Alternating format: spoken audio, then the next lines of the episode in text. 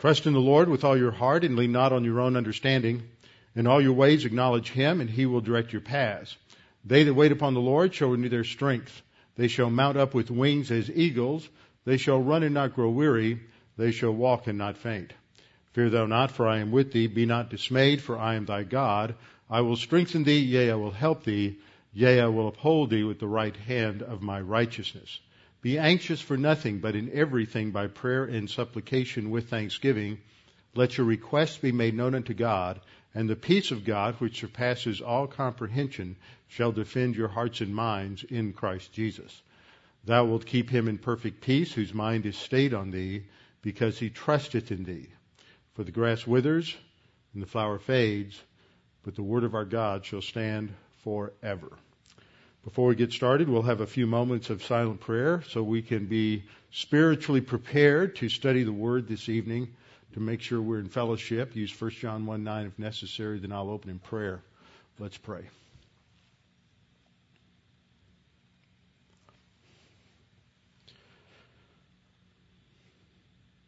Our Father, we are indeed so very grateful that we have the freedom to gather together in this country to freely proclaim your word. And we know that there are many who would seek to curtail this freedom, enemies of this country that are outside the country, inside the country, and even inside the government, who have lost their passion for freedom and liberty and have opted for solutions to problems that are not grounded in the vision of our founding fathers, a vision that includes freedoms related to the freedom of speech, the freedom of worship, the freedom of conscience.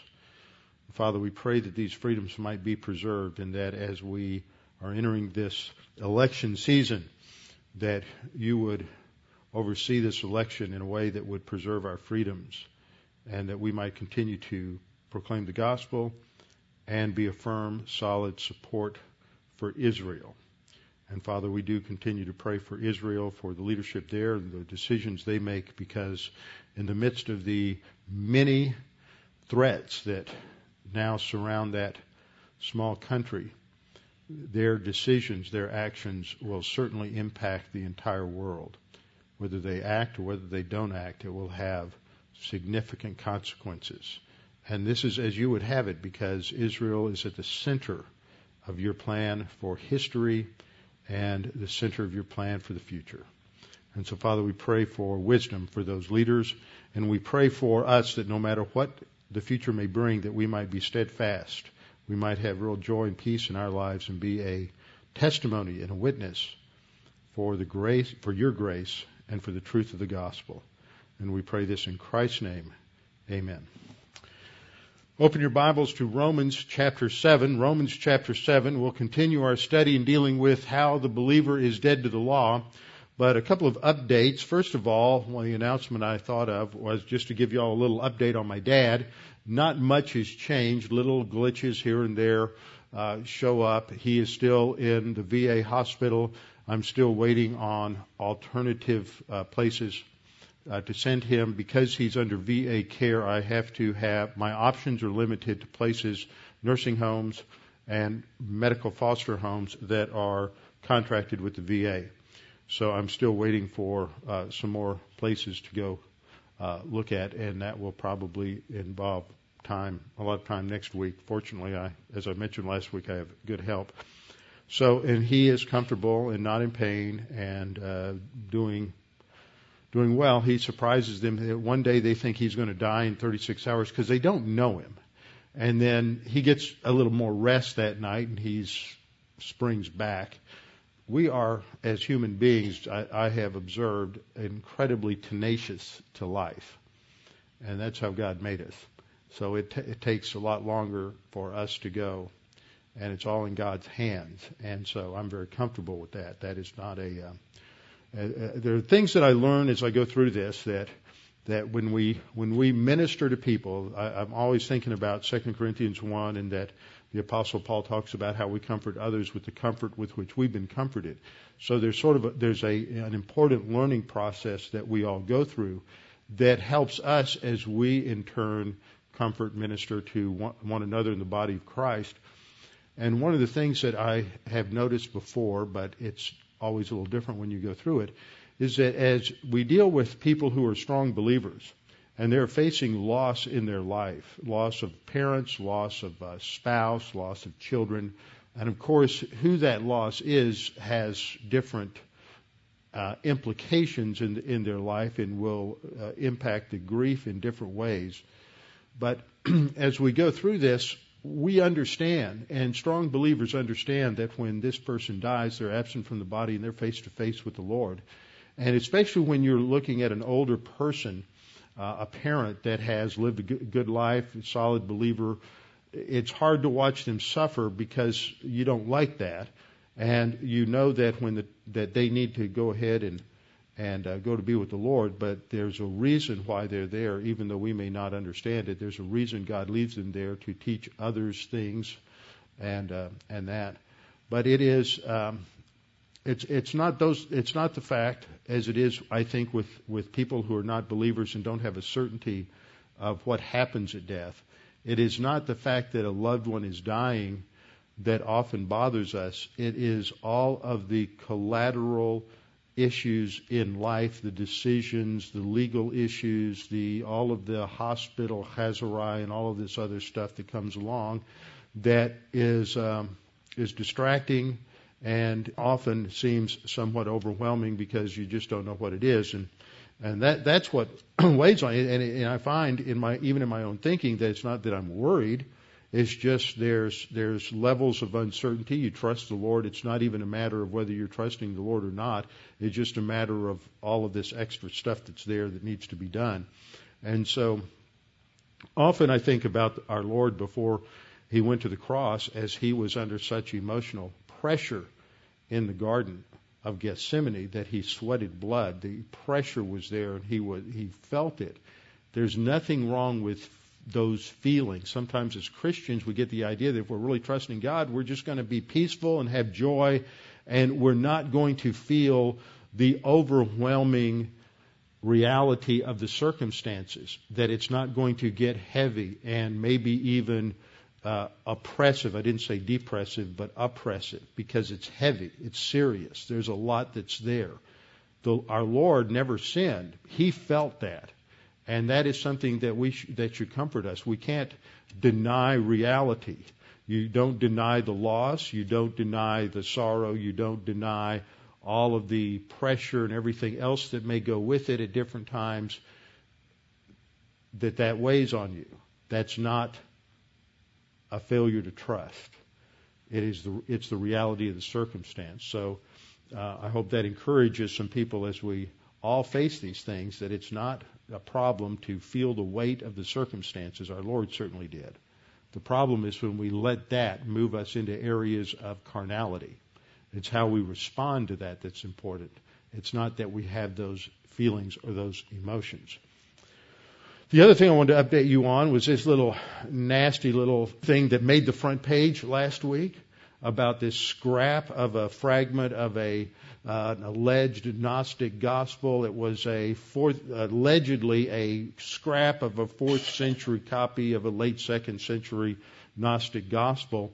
From my readings in the last week, a couple of things have come out. Number one, if it is legitimate, and that there's a lot of doubt now. In fact, this evening uh, or late this afternoon when I was trying to catch uh, Prime Minister Netanyahu's speech on on, on uh, the television, I happened to catch an item in the scroll going across the news at the bottom that the Vatican had come out with a paper rec- uh, claiming that this was a, a fake.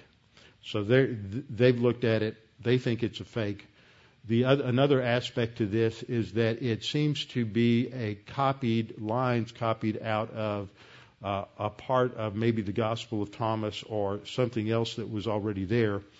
The line that's in there that talks about the the wife alludes to a wife for Jesus is a really obscure line, but it often is that that kind of language. I didn't point this out last week. That kind of language is often used in reference to the church as the bride of Christ, and and, and you find that in some of the even the Orthodox literature at the time, just because of that phraseology. It's the bride of Christ, and it could be translated or understood as the wife of Christ. Anyway, this is a, written in Coptic, and it's bad Coptic, and Coptic experts that I've read about have dismissed it as a complete fake or fraud. Now, they haven't had the time yet to, to do the test on the ink and the and the uh, uh, parchment that it's written on, things of that nature yet. But but in terms of just the superficial epigraphal uh, epigraphical evidence, it seems like this is this is a fake. So I just thought I would update you on that. You don't have to lose any more sleep over that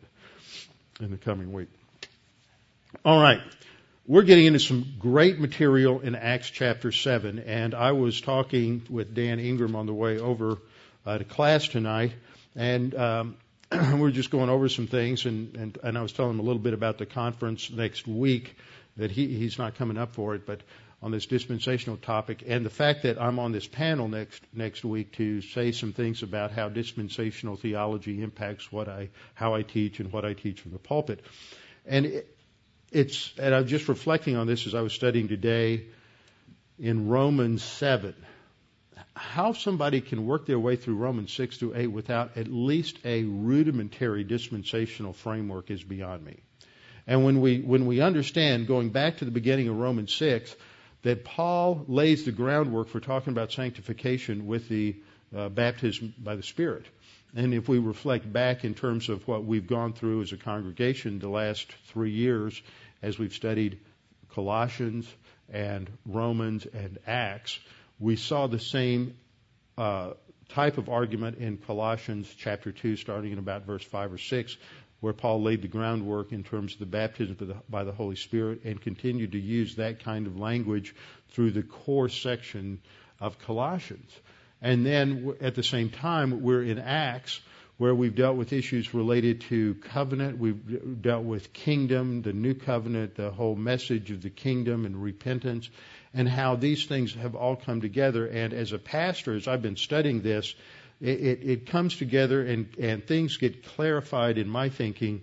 Uh, sometimes things were were it's not that I didn't understand something, it just that it it, it comes into brighter light and get, becomes a little more clear as scriptures compared to scripture and more light is shed on these these passages. And Romans seven is is one of those particular issues, especially in this first first part in Romans seven six, just to direct your attention to the the end of this opening uh, opening uh, introductory hinge paragraph, as I pointed out last time. Paul says, "But now we have been delivered from the law, having died." to what we were held by. So we were held by the law. It, we, we are, the law's not dead, but we're dead to it now for the purpose or for the result that we should serve in the newness of the Spirit. Notice he, here he mentions the Spirit for the first time in these three chapters, and it's a contrast with the law. Now that's very important to understand that the law is contrasted with the Spirit, with the Holy Spirit. And then he says that we should serve in the newness of the Spirit and not in the oldness of the letter. Now, that terminology to refer to the law and the letter of the law is, is really developed more in Second uh, Corinthians chapter 3, where he talks about the, the, the Spirit gives life, but the letter kills. A, a really difficult passage in there in Second Corinthians 3 that I've often had uh, questions about. But all of these are related. And it all is important to understand because these, these passages address this issue that Christians have had such problems understanding down through the years is what is the role of the law, the Mosaic law, in the church age? What is the purpose of the Mosaic Law in the church age? And beyond that, we even have real problems understanding what the role of the Mosaic Law was under the age of the law. Uh, how many people, how many of us have been under the impression at one point or another that the observance of the Mosaic Law was a means to salvation in the Old Testament or a means to sanctification in the Old Testament? And how well uh, do we understand even the whole concept of, of personal experiential growth in the Old Testament under the dispensation of the law when they didn't have the Spirit. And that this, this whole concept of the baptism by the Spirit is being foundational to understanding the distinction between this dispensation and the previous dispensation is it just it, it, it becomes larger and larger in in my thinking because there was no with no baptism of the Spirit, as I pointed out a few weeks ago when we hit uh, 614, with no baptism of the Spirit in the Old Testament, the the sin nature isn't dead. I mean, the, the, when we don't die to the sin nature, the sin nature isn't uh, the old man rather isn't crucified. There, there's, there's, we're not delivered from the tyranny or the dominion of the sin nature because there's no baptism by the Holy Spirit. And as I, as I hit that, and that was really a new thought to me as I looked at it from that perspective, realizing that without the Holy Spirit, what's your trajectory going to be in your spiritual life? It's not going to be a whole lot of success. And if we go back and and I've been rethinking the Old Testament in light of that, and you realize that that outside of a few key individuals and, and bright lights in the Old Testament, the history of Israel under the law is a negative trajectory. They never get there. There are times when they are close, but they are few and far, far between. The law just can't do it. It's a huge negative lesson that the law just, morality just isn't enough. In fact, not only is it not enough, not, is, not only is it going to fail to elevate the culture on any, for any length of time, it, it's, the emphasis on the on morality as we see is probably going to stimulate the sin nature and it's going to just lead to greater greater regression. And that's that's how the law is described in this chapter that it's through the law that we know sin and the law sort of aggravates the sin nature. It, it's as like i know nobody here has ever had this experience but but every now and then when i am driving along on a on a major thoroughfare and you're approaching an intersection and that the light turns yellow you see people who are far from that light just suddenly just put the pedal to the metal and to, in order to beat that yellow light. And usually it's it's pretty pretty orange, if not flaming red, when they go through the intersection. It, it's something about the law that says don't do this that makes us want to do it. I remember when when um, I was a, a kid, I think in high school when they built the flagship hotel down in Galveston, and they had they put up signs about not fishing out of the rooms because they they would cast in the they didn't want the weights coming back and breaking the windows. It wasn't until they put up the signs that they had a problem with people fishing out of the windows. Don't fish out of the window. Hey, what a great idea. Is anybody looking? Let me try. When the law says don't do something, it gives us ideas. We want to see if we can get away with it. It aggravates the sin nature. That's what Paul's going to say in, in Romans 7. But what, so the law wasn't the means to personal holiness in the sense of experiential righteousness. Uh, it, it, it's a failure.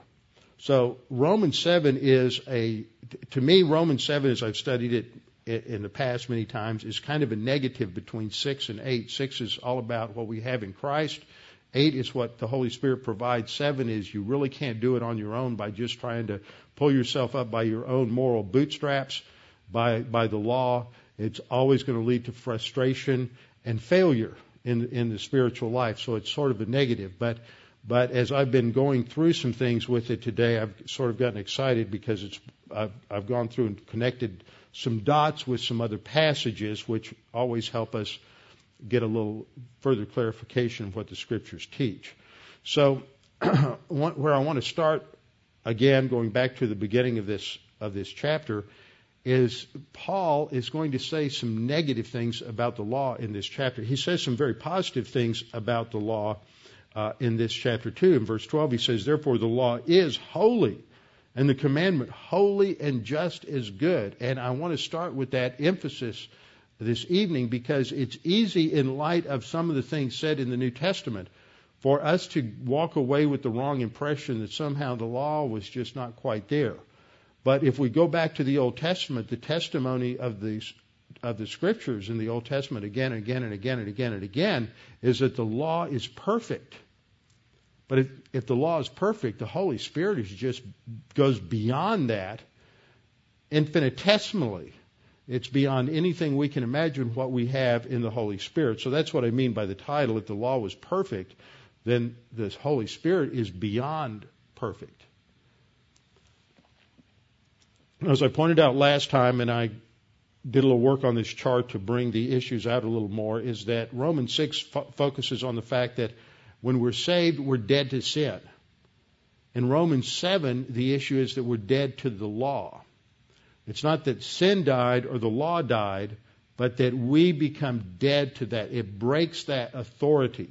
That's why he uses the illustration uh, for marriage in verse for marriage in verses two and three. All he's saying there is that we recognize that that when two people are bound together by the law, when there's a death, that legal binding is broken.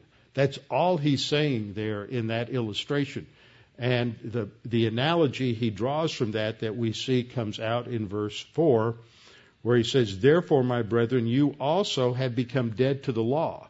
That conclusion tells us that the purpose for the illustration is just to simply make the point that with our identification with Christ's death, that has separated us from the bonds of the law. And there's no longer a tie there.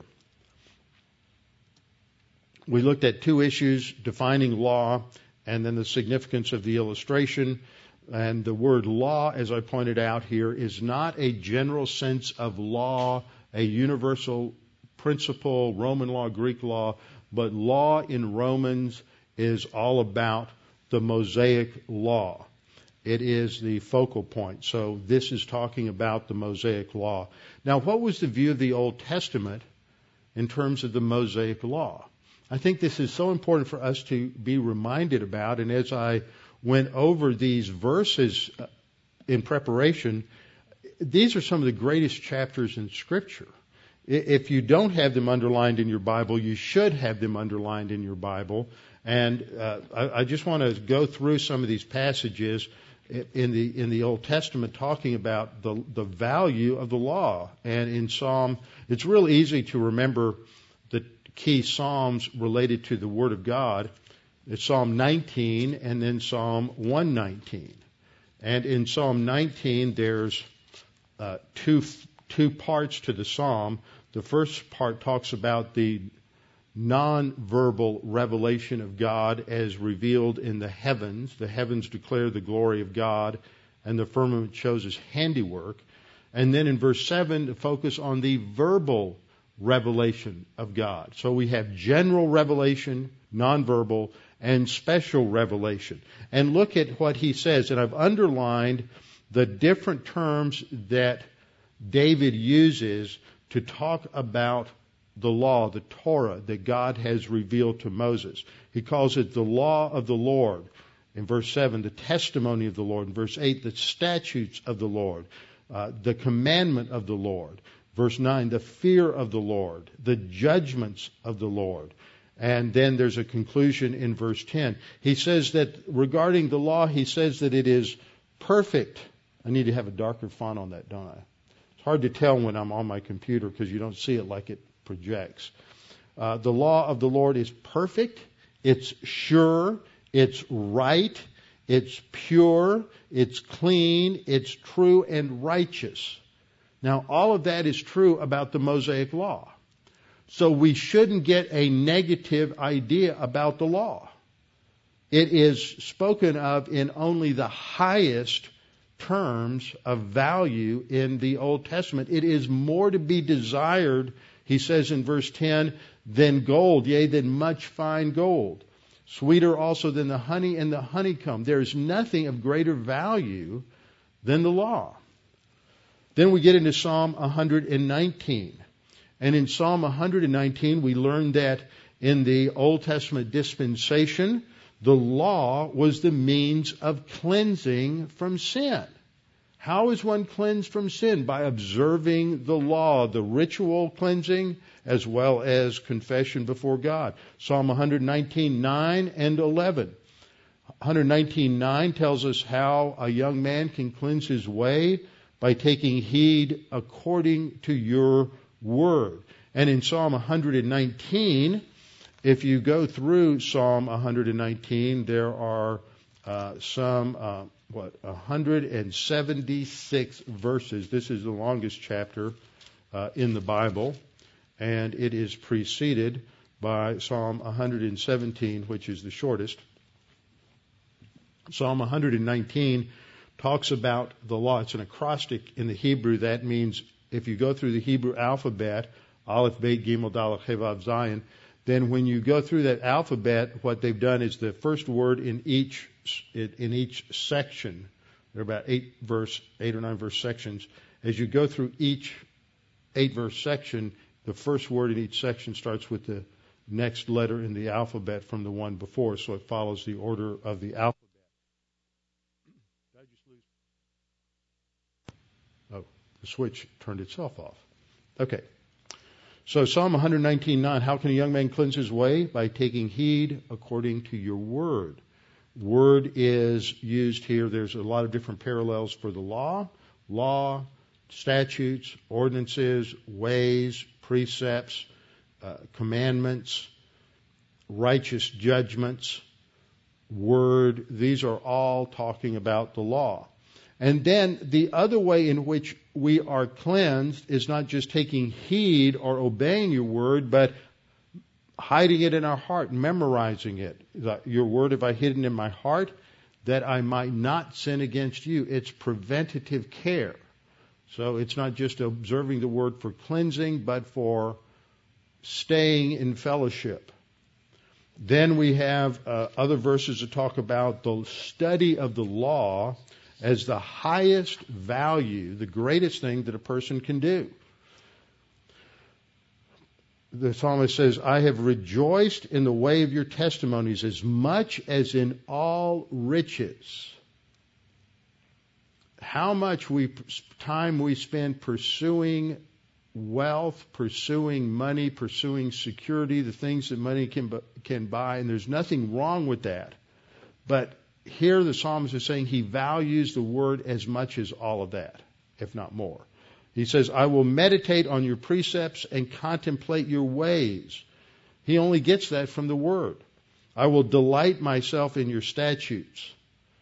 Now, how many times have you read through Deuteronomy and thought, I, I'm just delighted to read this?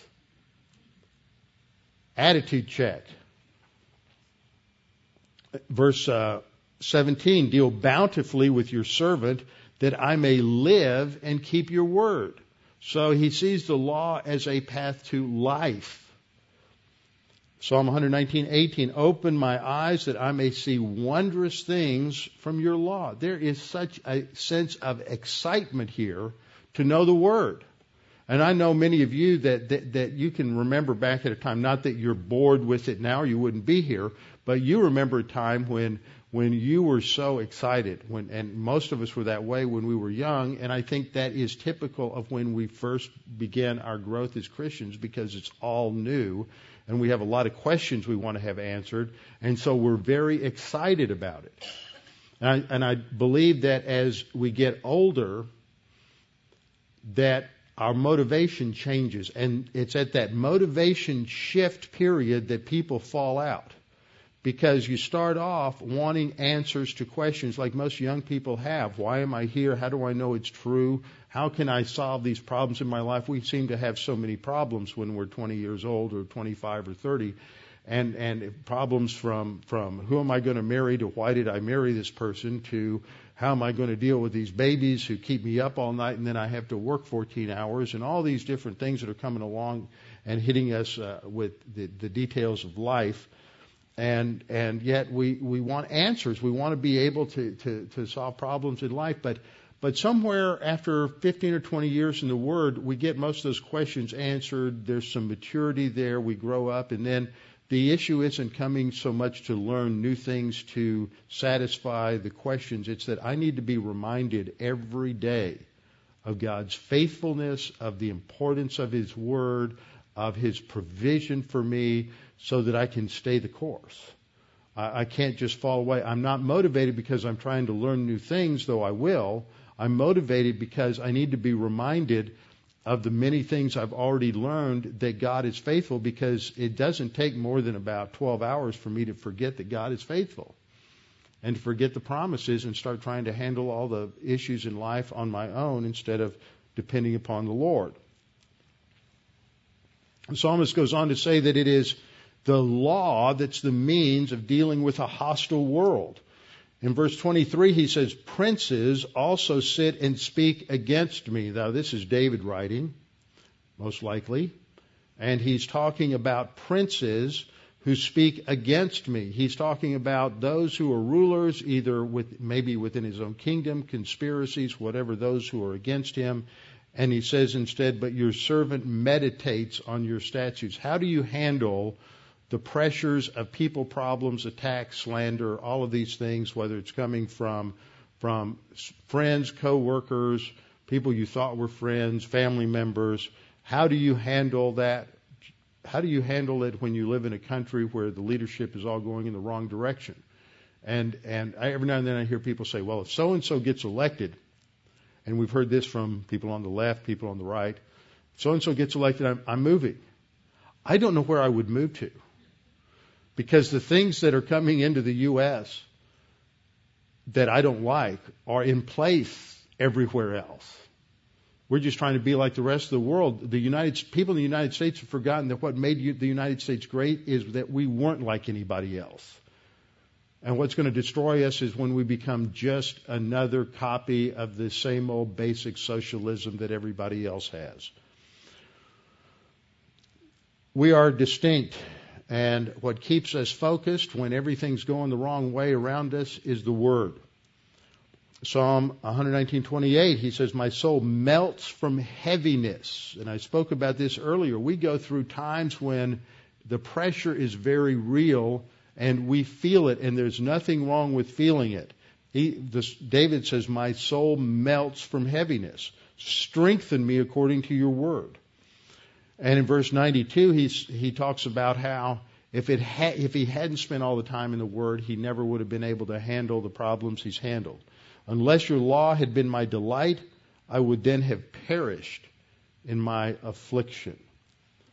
It is a study of the Word that is a source of good judgment and knowledge. We want to make wise decisions, then we need to immerse ourselves in the law the Old Testament as well. It's a source of wisdom. Teach me good judgment and knowledge, for I believe your commandments. It is more valuable, just as the psalmist said in Psalm 19, it's more valuable than money or the things that money can buy. The law of your mouth is better to me than thousands of coins of gold and silver. It illuminates our path, our life. The word is a lamp unto my feet and a light unto my path. This is the law. How can we think negatively about the Mosaic law? This is the Torah. How can we think negatively when the Old Testament, under divine inspiration, is extols the law of such value? Look at some other passages. Deuteronomy 6, 1 through 9. I'm not going to read through all of those verses, but it talks about the commandment, the statutes, the judgments in verse 1, and that the Lord has commanded uh, Moses to teach the people that they may observe them when they come into the land. Why? That they can fear the Lord, verse 2. And that at the end of verse 2, that their days may be prolonged. There's real practical value there. Verse 3, that it may be well with them and that they may multiply greatly. You want to have genuine prosperity, success, and a rich, full life, it comes from being from knowing the law and being obedient to the law. So what do you have to do? It has to be with you everywhere you go. When you stand up, sit down, lie down, drive, uh, walk, work out, watch TV, go out to eat, everywhere. And that's what you see in the famous passage from uh, Deuteronomy 6, 4 through 6. Hear, O Israel, the Lord our God, the Lord is one. You shall love the Lord your God with all your heart, with all your soul, with all your strength, and these words which I command you today shall be in your heart. And these words which I command you today shall be in your heart. You shall teach them diligently to your children, and shall talk of them when you sit in your house, when you walk by the way, when you lie down, when you rise up. You shall bind them as a sign on your hand, your eyes, etc. It's everywhere in your life. Is the Word of God that real to you? And this is just talking about the law. And if the law was perfect, as I pointed out at the beginning, the Spirit is even better. It's mo, this Holy Spirit is more perfect, more better. Moses told his father-in-law Jethro, uh, said, um, or Jethro says, "I, your father-in-law, I'm coming." I got the wrong verse there. Skip that one. Isaiah 42:21. The Lord is well pleased for his righteousness' sake. He will exalt the law and make it honorable. So God's going to exalt the law. And then the last, almost the last verse in the Old Testament, Malachi 4:4. Remember the law of Moses, my servant, which I commanded him in Horeb for all Israel, with the statutes and judgments. The value of the law could not be stressed more in the Old Testament. That is why it is so valued by the Jews when Jesus comes. What's the problem? The problem is they misunderstood the purpose. It's not that they valued something they shouldn't value, it's they valued it for the wrong reason. They thought that the law was the path to righteousness before God, that by observing the law they could acquire the same the righteousness that only God can give. In the New Testament, we also find that the major people in the New Testament emphasize the value of the law and respect it. In Matthew 5:17 and 19, Jesus said, "Do not think that I came to destroy the law or the prophets. I did not come to destroy, but to fulfill. For assuredly I say to you, till heaven and earth pass away, not one jot or tittle will, will by no means pass from the law till all is fulfilled." There's a high value on, that Jesus placed on the law but not the Pharisaical interpretation of the law. That was what was wrong. A very interesting passage and verse takes place in Acts 21. In Acts 21, this is when Paul is returning to Jerusalem. He's taken a vow. He's going to go to Jerusalem, and there was nothing wrong with him going to Jerusalem and observing these days because he's not doing it to gain righteousness. I think that is something that has been difficult for people to comprehend in the past, but there, there's nothing wrong with that. Well, look at this verse. This is so enlightening. On the following day, this is when Paul has now come to Jerusalem. Paul went in with us to James, and all the elders were present. So this is a power meeting between Paul and this is uh, James uh, the uh, bro- uh, uh, half brother of Christ, who's the leader of the church in Jerusalem, and all the leaders in the Jerusalem church are there. And when he greeted them, he told in detail those things which God had done among the Gentiles through his ministry. So he gives them an after action report of his previous missionary journeys and all that God is doing among the Gentiles. And when they heard it, What's their response? They glorified the Lord. There's no indication here that anybody's off base, out of fellowship, focused on the wrong thing. They glorified God because of what he has accomplished through Paul. And they say to him, pay attention to this. You see, brother, how many myriads of Jews there are who have believed. Okay? They're believers. They have trusted in Jesus as the Messiah who have believed and what? They are zealous for the law. See, they're not trying to use the law the wrong way, which is what the Pharisees did, but they still have a passion for the law. Remember, only about maybe half of the New Testament is written at this time. The only thing any church age believers have at this time that is the written word of God is the Old Testament. It's the Torah. And they value it and they're still observing it. Why? Remember, we're still in that transition zone, and the temple is still there. And as far as uh, Jews are concerned, whether they're believers or not, there is still a, a, responsibility to the Mosaic law to fulfill those those ritual commands. It would mean how you understood it that would make a difference if you were a Christian versus a, a Jew who had not understood it correctly and was trying to gain righteousness through the ritual. But just a few verses after this, as Paul goes out and the crowd reacts to him, uh, they cry out, and now they are misrepresenting his view of the law. He doesn't correct. It, he there's no correction from Paul after verse 20 when he told, look, there's, there's thousands of Jews who have believed and they're all passionate for the law. Paul doesn't say, well, wait a minute, they're really screwed up. They're wrong. They're a bunch of legalists. That's all wrong. They're a bunch of Judaizers. There's no correction there. There's no hint in the text that they have a wrong attitude. But what happens after this is as Paul goes out and, and, and all of a sudden the rumor goes through the crowds at the temple that Paul was there, then there's, they start crying out that he's there and they misrepresent his view of the law. See, he's still respectful of the law. That's why he's there. And they're crying out, Men of Israel, help. This is the man who teaches all men everywhere against the people, against the law, and this place. Against goes with all those places. Against the people, against the law, and against this place. And furthermore, he also brought Greeks into the temple and has defiled this holy place. See, this is just all a lie. Lying didn't start in the last 20 years in politics or in religion. It's been around for a very, very long time, all the way back to Cain. There's been lying. And they're lying for their own cause and their own agenda, and they're accusing Paul of something that is not true at all. He is not against the temple, hasn't said anything against the temple. He's not against the, the law at all. But you have to understand it right. This was the same charge that they brought against Stephen. Remember in Acts 6:13, they also set up false witnesses to accuse Stephen, saying, This man does not seek to speak blasphemous words against this holy place and the law. But Stephen did not speak blasphemous words, uh, anything against the law or against the temple.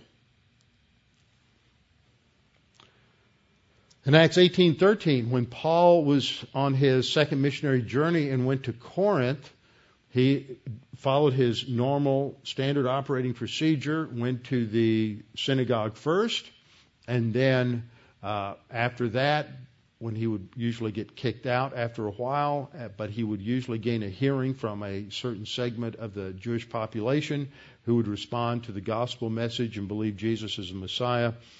Uh, they, they create such an uproar in Corinth that the Jews in the synagogue tried to bring charges against him in court, and they took him before uh, Gallio, the proconsul of Achaia, and brought these these charges. And their charge was that this fellow persuades men to worship God contrary to the law.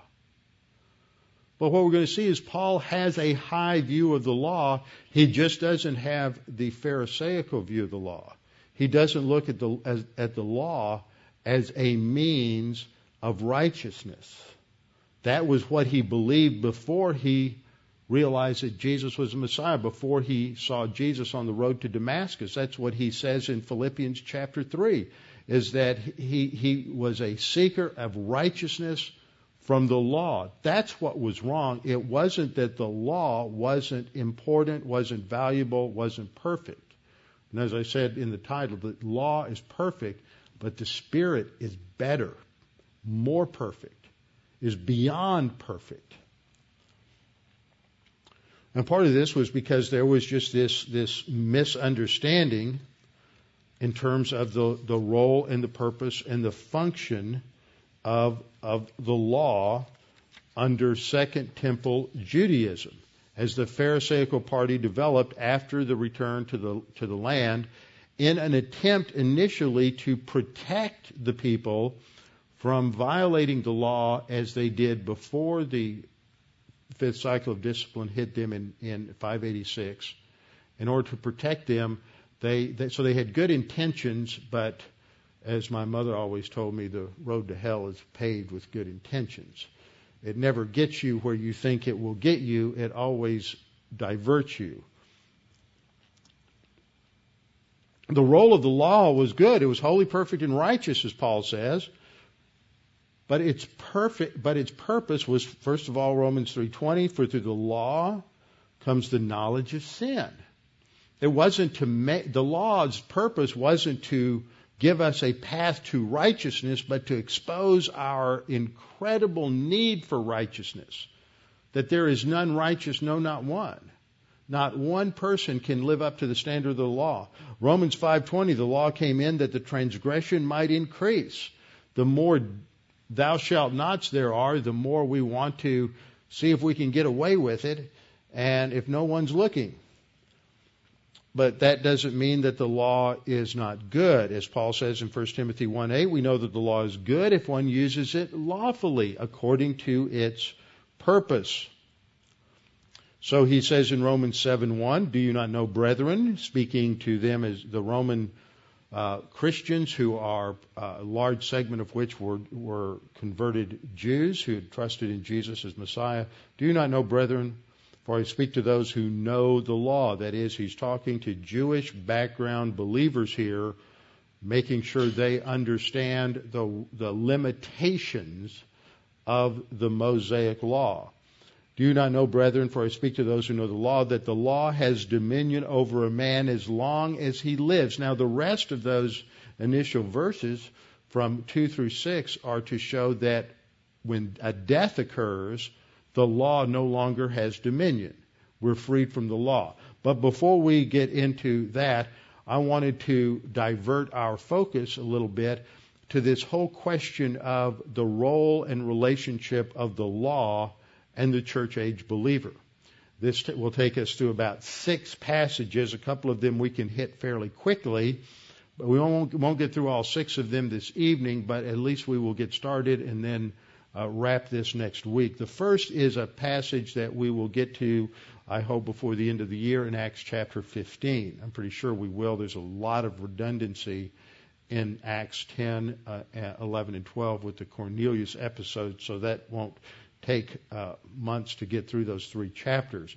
It's amazing how much there is there in Acts 10 through 12 because all these things happen to Peter, and then Peter comes to Cornelius and, t- and rehearse, re- rehearses for him everything that we've already heard, so it's repeated a second time. And then when Peter gets back to Jerusalem, he tells the whole story a third time. The Holy Spirit wants us to read it three times to make sure we get the point. But as we teach our way through it, we don't need to have quite that level of repetition. In Acts 15, 1 through 29, there is a meeting that occurs, another high level meeting of the leaders in the church in Jerusalem. This is usually referred to as the Jerusalem Council. And in the Jerusalem Council, the question is now that Paul has gone out into the uh, into the Gentile countries and had such a tremendous response from Gentiles in, uh, in terms of uh, their response to the gospel. The question is, what are we going to do with all these uncircumcised Gentiles? They haven't, uh, they're not following the law. What is the role and what's the relationship of the law of Moses now to these Gentiles? Do they have to obey the law? And this forms a background for issues that are going to come up, as we'll see, because the second passage is in Galatians 3 uh, comes up, and, and Paul is going to be plagued by a group of Jews that follow him and antagonize him and stir up the Jewish population against him as he teaches because they're claiming he is against the law. He is against their interpretation of the law that one can be righteous or tzedek by means of the law. And so the Jerusalem Council, they, they have to answer this question, and so we're told that the apostles and the elders come together to consider the matter, and they they each have their say. And Peter stands up and talks to them, and again he goes back to the first, to, I mean to the uh, Acts 10 and 11 uh, episode with Cornelius, and talks about how God opened the door to the Gentiles uh, through him and uh, in verse 9, he says, God, uh, 8 and 9, so God who knows the heart acknowledged them by giving them the Holy Spirit just as he did to us. Notice the foundation there. It is that, that giving of the Holy Spirit, which is the, the baptism of the Holy Spirit, which is what brings us all into the body of Christ. That's the foundation for biblical Christian living, for New Testament sanctification and spiritual growth, is the, that, that act of the Holy Spirit. Making no distinction between us and them. You can hear Paul in the background in Galatians 4 that there's neither Jew nor Greek, bond or slave, male or female, for we are one in Christ. It's the baptism of the Holy Spirit.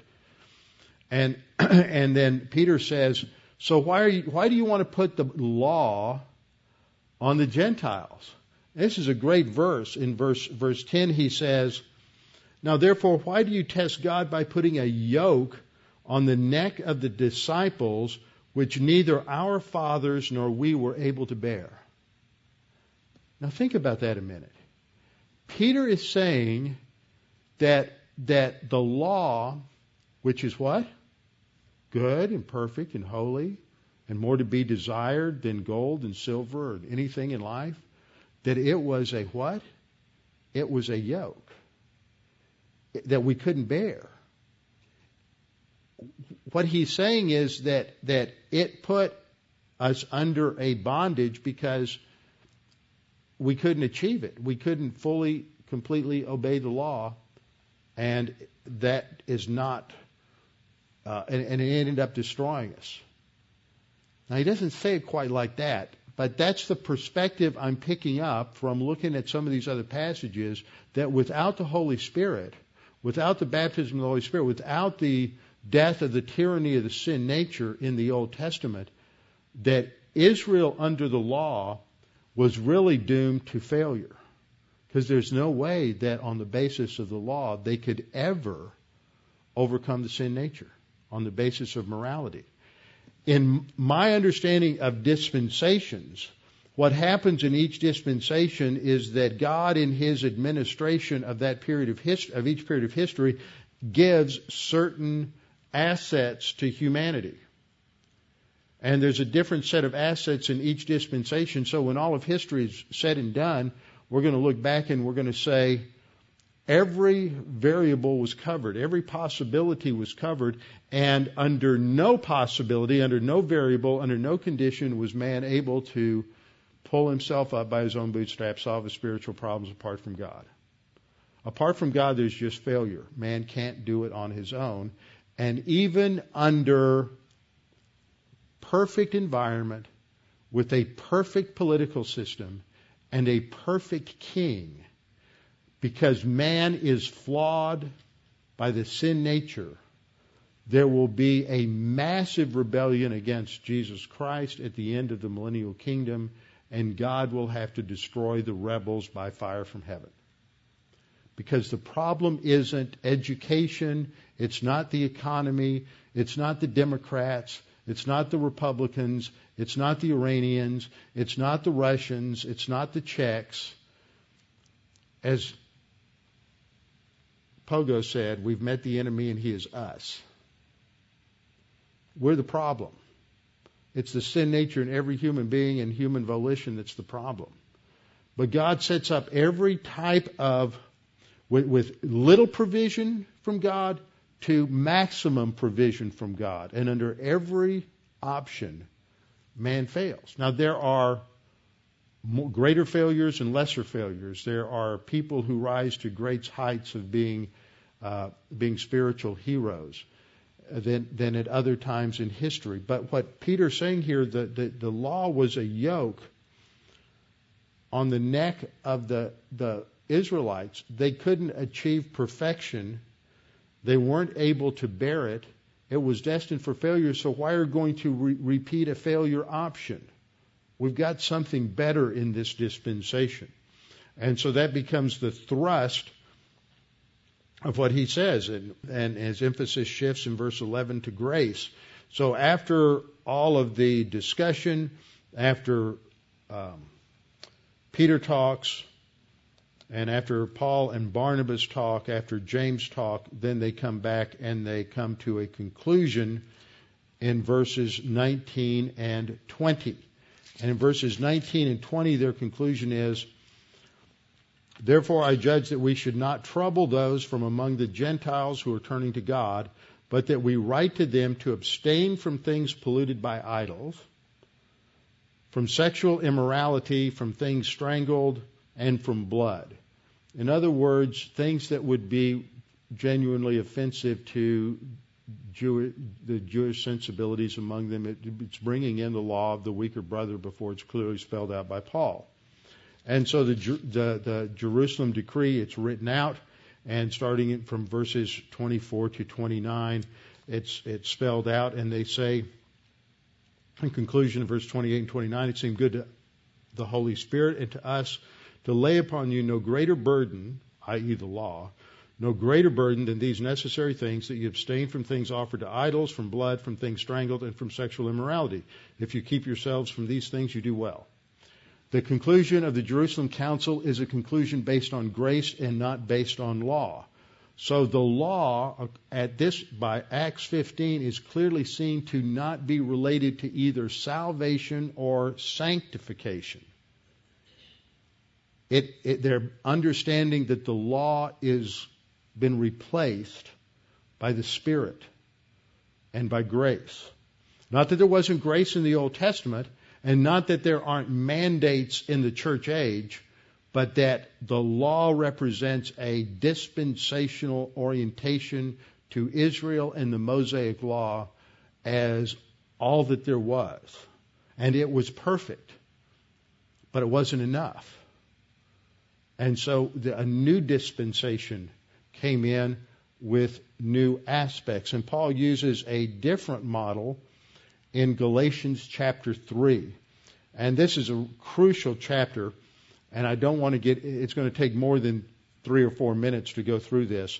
But it's very important to understand Galatians 3 because in Galatians 3, what Paul says is that he uses the analogy of a, of a Roman household where the, or even a Jewish household where the child is treated as a, as a child until he reaches a certain age. And during the time of childhood, he's treated as a child, talked to as a child, he's addressed as a child, he's under the control of a pedagogue or a tutor. But when he reaches maturity, which in a Jewish household is the age of, of uh, 13 and, bar mit, and he's bar mitzvah, he becomes a son of the commandment. At that point, he's an adult and he's to be addressed by his parents as an adult. Uh, certain kinds of discipline are no longer uh, possible. That boy is now a man.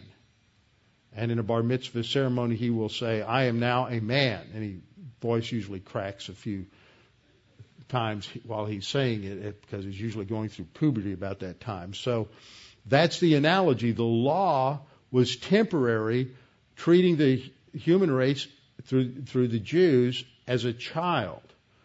But with Christ coming, it's the end of the law, and that tutor dispensation is ended, and now we're adults under freedom and responsibility and grace. So we'll start with the second point next time in terms of the law and the church age believer again showing in Galatians 3. And Galatians 3 is a crucial passage. I, Galatians was the first epistle Paul wrote. And I think Romans is the crystallization and expansion of everything that Paul taught in Galatians. And if you want to get a quick, easy orientation to Romans, you go through Galatians. Because all those basic themes are hit in, in the right order. So we'll come back and we'll start here next uh, Thursday night. Father, we thank you for this opportunity to study your word, to be reminded of how valuable your word is, the, the law, the Old Testament, that it is not to be diminished, but that it had a distinct, unique purpose, and that purpose ended at the cross. But there is still much that we can learn from the law, much that is valuable there, but it is not to be understood or applied apart from the New Testament uh, realities of our unity in Christ, the our identification with His death, burial, and resurrection, the baptism by the Holy Spirit, the presence of the Holy Spirit, the filling of the Holy Spirit, who is the one who is the true energizer of the spiritual life in the church age. Father, we pray that as we study these things, we might be energized, encouraged, strengthened, and gain a greater enthusiasm for all that we have in Christ.